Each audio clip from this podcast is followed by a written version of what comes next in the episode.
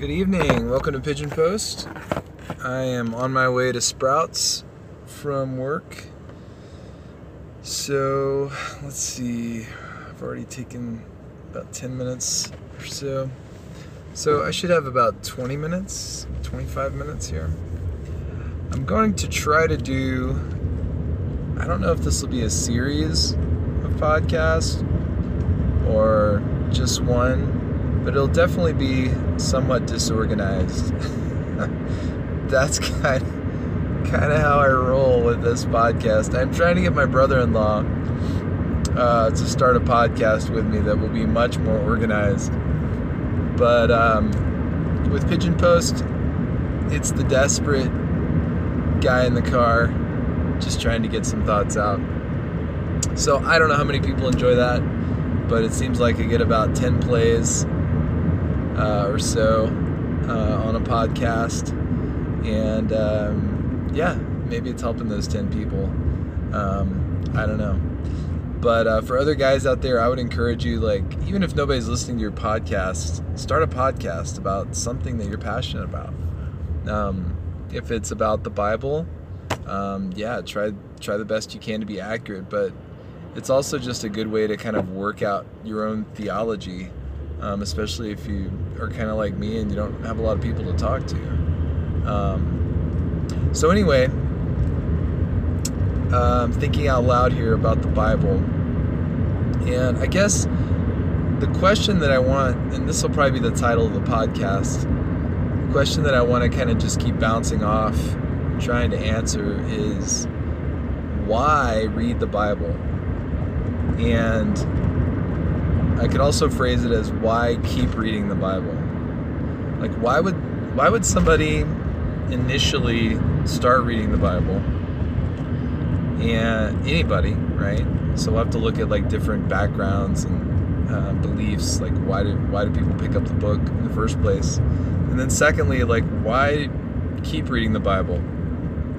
For people who think they, you know, maybe already know um, or already know God, why why keep reading the Bible?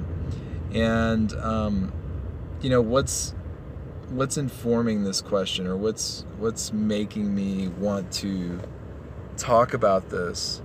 Um, I guess part of it has a lot to do with progressive Christianity, um, which, if you don't know what that is or haven't heard that term, it's basically, um, you know, there's liberal and conservative sides to everything. Um, but it's, I guess, sets itself against what most people would call fundamentalism. And um, so it, I don't know, there's,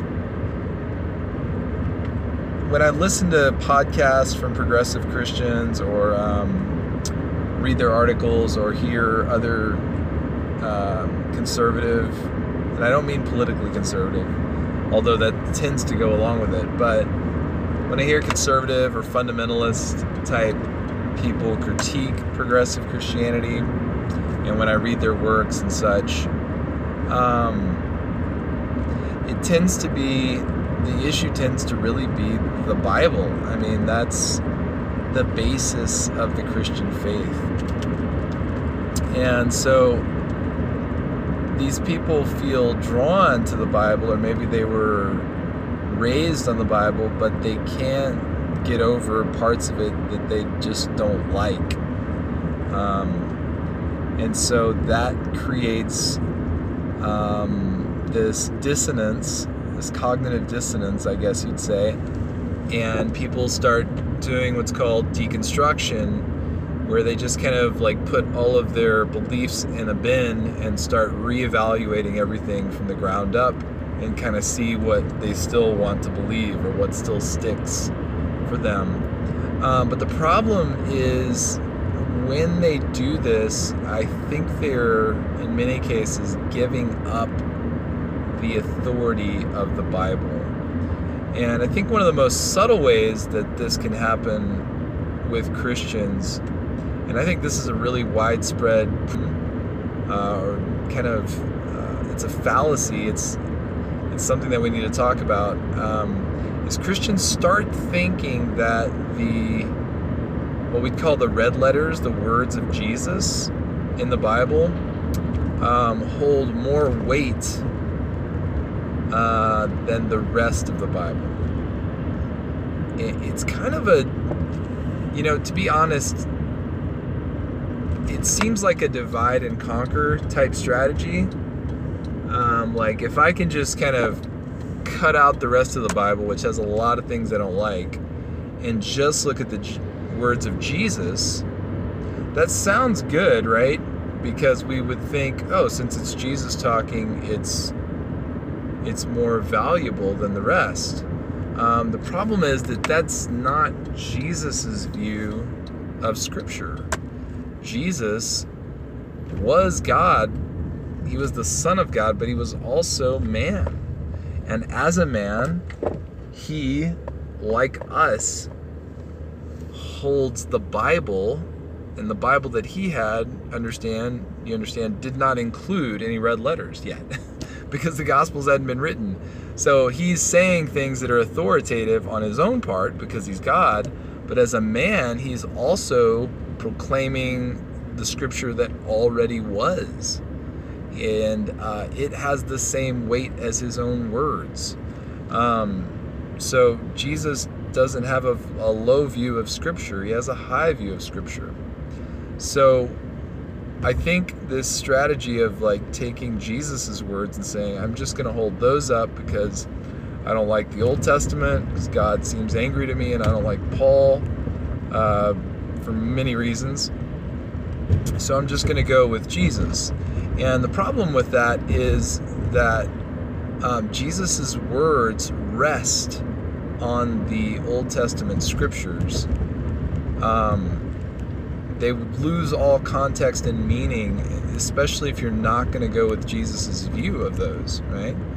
And then the other problem is that Jesus' words extend through the apostles by his own design so that they have the same authority um, in their in their writing of scripture um, that the written scripture had before. So, um, and that only makes you know perfect sense if you think about it.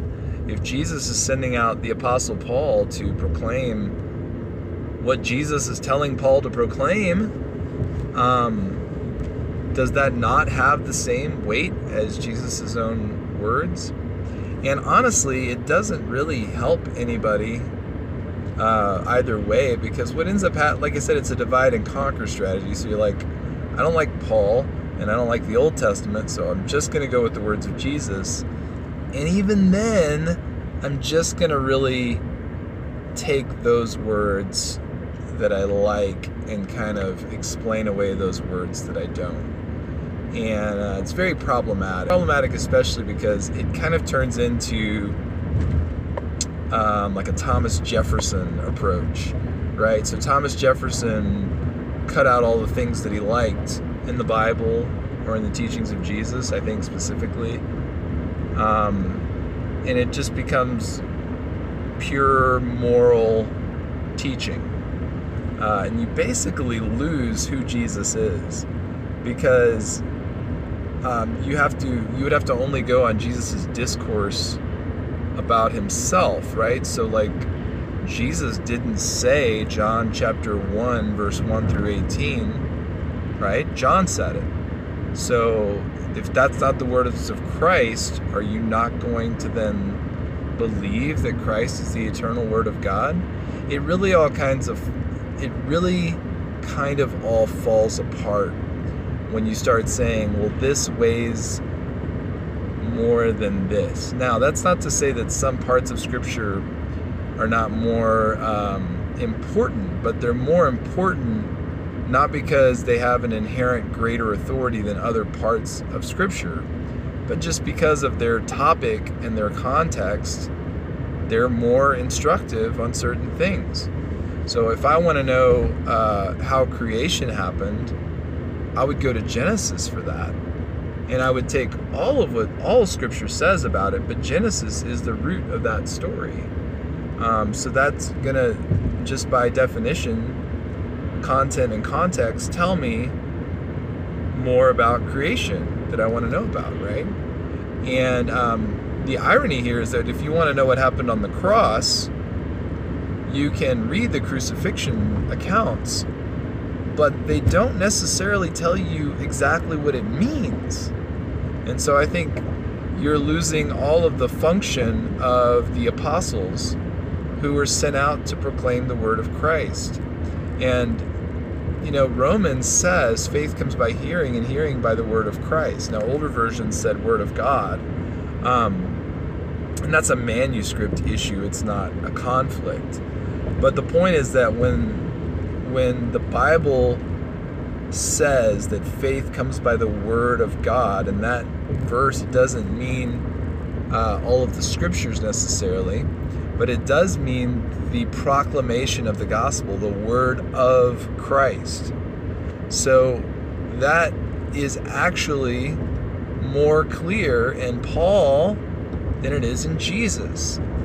Uh, because Jesus had different goals with what he was, each time he was teaching. Um, he sent Paul and the, the rest of the apostles to clarify the gospel and the meaning of everything that was happening. So you got to understand that um, Matthew, Mark, Luke, and John are narratives. They're telling a story of what happened, but they don't flesh out everything that it means. Sometimes they do, sometimes they don't. But the God, the uh, the letters that Paul wrote and the other apostles wrote, those flesh out what it meant for Jesus to die on the cross, how it's applied to us, what the resurrection meant so I can go to John and say, well, Jesus rose again. Yeah. But that doesn't necessarily tell me all the full meaning of what that event meant. It's just like if someone was writing uh, writing history and just telling you a narrative, this is what happened this day. On this day, this happened, right? But what happens after the fact? Historians and scholars reflect on it and try to draw out the meaning well, in the apostles' writings that come after uh, Matthew, Mark, Luke, John, and I, you could even add Acts onto that as a narrative, history narrative. The ones that come after are basically the Holy Spirit's reflections on what everything meant in Matthew, Mark, Luke, John, and Acts. Um, so I find that people that start having this cognitive dissonance with the Word of God or with kind of the way things are, doctrine, they tend to not like doctrine or systematic theology, putting things in categories.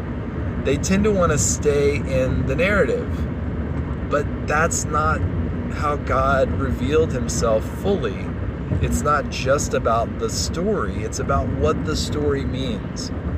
So if you go tell someone a story, but you don't tell them what it means, um, in this case, you're not. They're not really getting the God, the gospel, right? And um, so, I mean, because I mean, Jesus in history died on a cross. Every Roman there would know, you know, soldier or whoever was there would have seen Jesus die on the cross, right? And then even some people knew or saw him rise from the dead. But not everybody that saw him die on the cross or heard, hear, heard his teachings or even knew or saw him risen believed. That's, that's not what faith is about. Faith isn't about a pure belief in the event, although we can't have faith without the event. So the Bible gives us both. It gives us events and it gives us the meaning of the events. And that is where uh, our faith comes in that this happened and God did it, and this is what it means to me. This is how I um, trust God in this event, right? Um, so that's where part of this, uh, you know, why read the Bible comes from because I know that some people read the Bible and they don't like what it means or what it says that it means. And so they don't take it take all of it. They take parts of it that they like And I think that's the first problem, right? And that's that is the um, kind of deal breaker. I mean, how are we all going to come to an agreement on things if God has given us a fallible book, right? So, um, if God has given us a book that we are more or less allowed to pick and choose which parts we like and which parts we don't want to like or don't want to obey or don't want to believe or want to minimize or ignore, um, we're not going to come into agreement.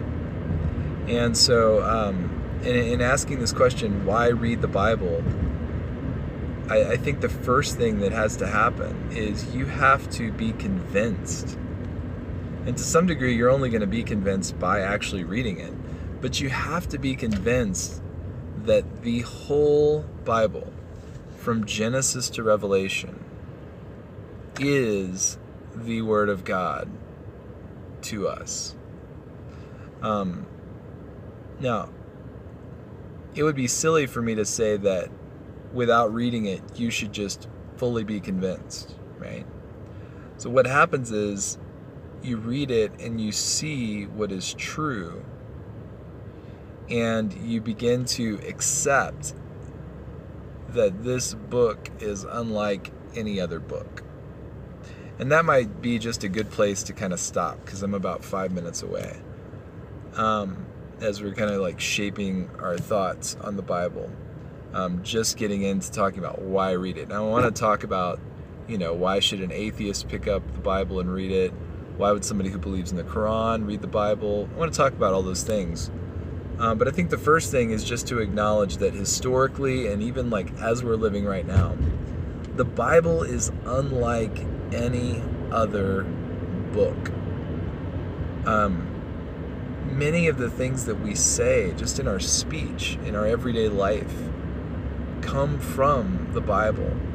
The laws that we abide by uh, are sort of rooted in these biblical ideas of law and justice.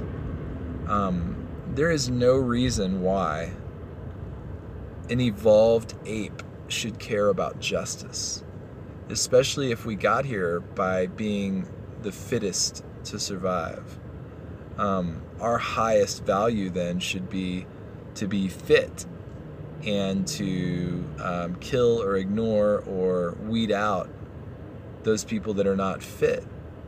And so when an atheist cares about morality, first of all, um, the fact that we even care about right and wrong should show us that there's an imprint of a conscience inside of us. Um, something that says, hey, justice is good and there is right and wrong. Now, that conscience is fractured. It's fractured by sin and selfishness and self interest. It doesn't always work right. Um, so we can't expect looking within ourselves to produce truth. It can it can show us things that should be true, but there has to be another standard by which we measure things. And so even if that conscience is sort of like, it's almost like we're seeing this picture um, or looking into like a broken mirror or seeing like a picture that's sort of like uh, been fractured or, or torn off or burnt a little bit. It's it's like an artifact, right? Our when we look at our conscience, we're like, oh, we know there's right and wrong, but we also know that it doesn't always function right. And even when it does function right, we don't want to listen to it sometimes. That we want the things that are wrong, that we know are wrong, that we want those things. And that's what the law of God and the Word of God does. It shows us that if our hearts were right, this is what they would be like, or this is what they should be like. And that's hard to come to grips with. It's hard to come to grips with, for one, because, especially if you uh, understand the biblical narrative that our hearts are deceitful. They're not always telling us the right thing, even though a lot of times they do tell us good things, but they can be deceitful. They're not a perfect standard. And obviously, we're self interested. Um, so that's part of the problem, too. Um, the oh yeah the other thing was that we tend to over time harden into our beliefs okay so if you've been an atheist for one year you might be you know really jazzed about it and stuff but maybe you haven't hardened into your belief um, the longer we tend to be something um, this isn't always true. I think you know, obviously, people change what they believe after after a lot of time and reflection. Um, but I'm just pointing out that we can believe something just because the time variable is very convincing for our hearts. So our hearts tend to want to hold on to things that we've believed for a long time. And this is why it takes you know, to actually change somebody's heart about something, to just change their mind about something is one thing. Um, if we're talking like a science scientific thing, I think people can change their mind when given proof in that way. But to actually change the the heart is, I would say, it's impossible to change someone's heart. That the best we can do is what I'm doing right now, trying to give arguments to the person's mind and then the heart is really an issue of the person is kind of between the person and god. So i can't there's nothing i can objectively do to change your heart um, as there's nothing you can do to change my heart right? But the truth and we believe christians believe the holy spirit um, changes hearts in fact i would say that like I don't even want my old heart anymore. And I'm glad that God has taken it away and given me a new heart. Um, that doesn't mean that I'm working, functioning, you know, as this perfect individual by any means. I still have sin, but I'm given a new heart, and that heart is, you can almost think of it as like it's pushing out, you know, through God's grace, His work, not mine is pushing out all of those old desires. Um, so it feels like you're, you kind of feel when you're a Christian, it kind of feels like you have two hearts sometimes. But we, we know that the true heart has been replaced by a heart that loves God and is soft to the things of God and not hard. So God removes our heart of stone and gives us a heart of flesh. Um, so I'll have to stop there. Um, I don't know how many episodes this will take. it's a big question, right? Why read the Bible? Uh, but what would really help me is if you would send me like questions or comments that I can interact with. Um, you can email that to me, um, pigeonpost2019 at gmail.com pigeonpost2019 at gmail.com or you can if you have my number you can text me or you know send it to me on facebook messenger or, or whatever.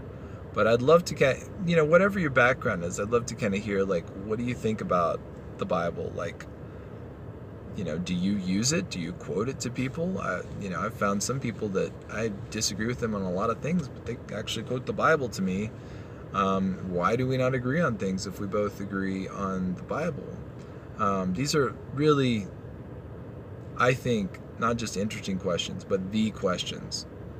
If the Bible is the Word of God, theoretically, we should all be worshiping that God and we should all be agreeing on the basic things, but we don't. So, why read the Bible? Why is that not happening or not panning out the way that we think it should? These are really crucial questions, I think, because I think that what we can do at, at the very least is know what we believe and let the Bible solidify that. so that we can have a relationship with the true God and know Him as He is, and share that with our family and our friends and anyone else who will listen, so as many people as possible can know the best being in the world. Um, and I, I, use that phrase in the world uh, loosely. Although God is in the world, but He's not of the world. So I want you to know God. I want to know God. Um, I don't think that my opinion is the cornered market on God, but I do think that the Bible is. And that's what I want to seek to defend in this podcast. So, anyway, thanks for listening. Um, I know it's a little random. That's the nature of this thing. I wish I could quit my job and, you know, become a scholar and um, go to seminary and learn more and learn Greek and all that stuff. But honestly, I think that's one of the issues I think that we'll get to here is I believe the Bible is clear enough that with minimal, even a minimal amount of resources and with a heart that loves Christ and believes the gospel, that we can all basically believe the same thing when we read the Bible. The Bible is that clear that even someone that doesn't know Greek has the right to stand up and say, This is what the Word of God says, and you should believe it. And, uh, and I stand on that. So, love you. Thanks for listening. Talk to you later. Bye.